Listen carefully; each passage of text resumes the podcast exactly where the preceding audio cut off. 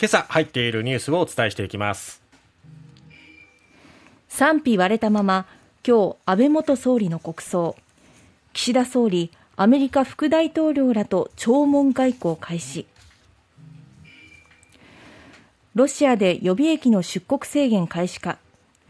一方徴兵事務所への放火が相次ぐなど動員への抗議拡大。イタリアの総選挙で極右政党が第一党に。ロシア制裁への同調不透明に。中間市の保育園送迎バス置き去り死事件の初公判で前園長らが起訴内容を認める。全国旅行支援12月下旬まで予約済みも割引適用。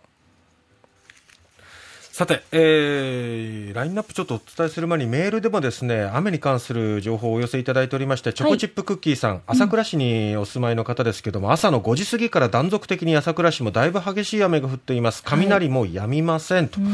ということで、えー、山間部にお住まいの方、えー、あるいは裏に崖がある、斜面があるという方は、土砂災害の、えー、警戒をしていただきたいと思います。朝倉市東峰村に土砂災害警戒情報が出されております。えー、そして河川の近くにお住まいの方、あるいは土地が低いところに住んでいるという方はですね、河川の氾濫、えー、増水などにですね、十分、えー、気をつけていただきたいと思います。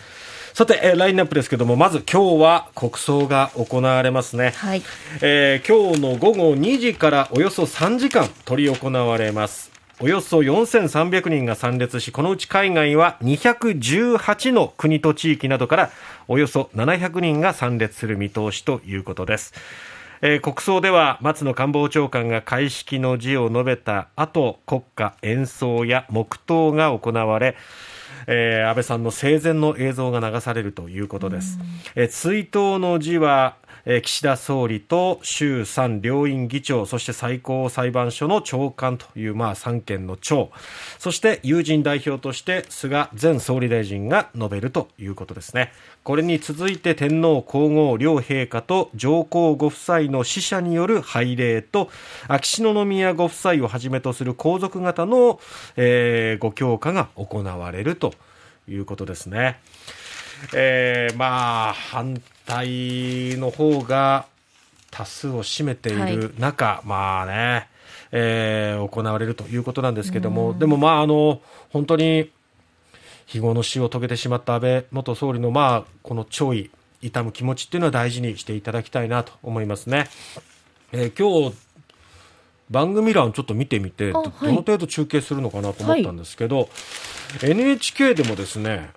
1時40分お昼の1時40分から3時半までっ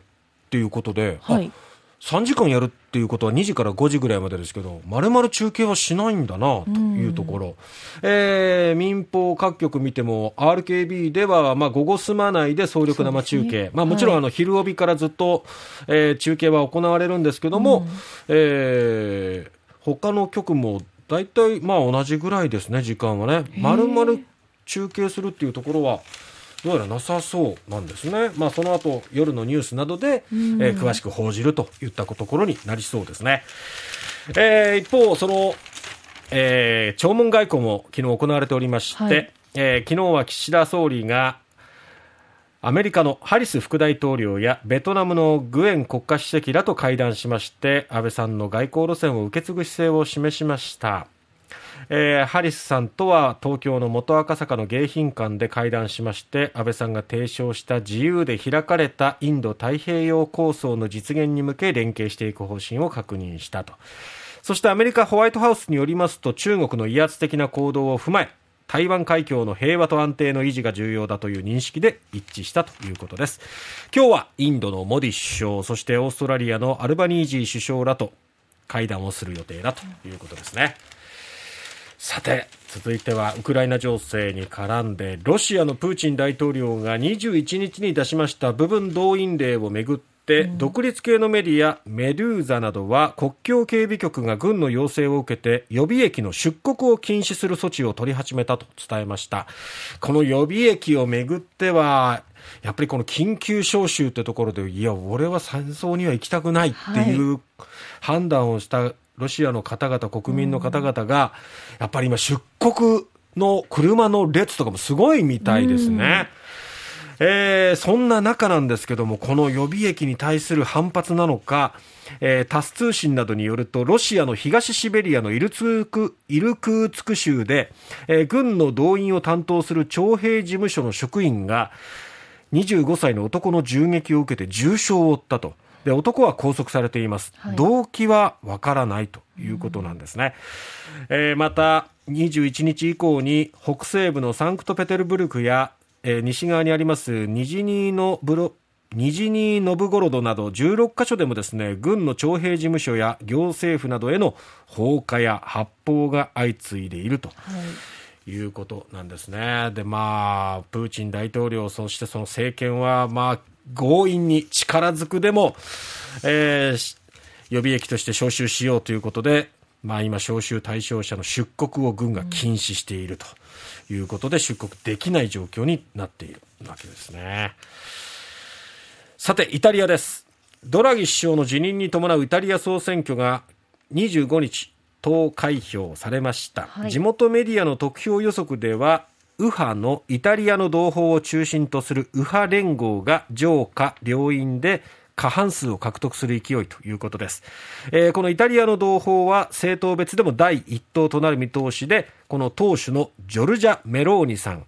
イタリア初の女性首相となる公算が大きくなったということなんですね。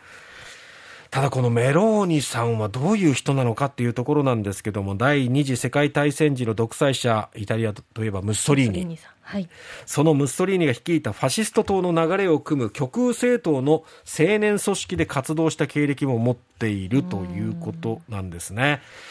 えー、まあ選挙活動中には、えー、この NATO などとは、まあ、そして EU とは足並みを揃えていくっていうことを発言しているんですが、今後どうなるか。そして右派連合ということで同じく足並みを揃えていくフォルツァ・イタリア同盟といった政党などが親ロシア派のまあ姿勢を示しているなんて取り沙汰されているのでイタリアがどうなっていくのかそれイタリアが EU からちょっとそれた行動をしていくと対ロシアに対してのこの制裁っていうところも弱まっていくんじゃないかっていうことでちょっと心配ですね。はい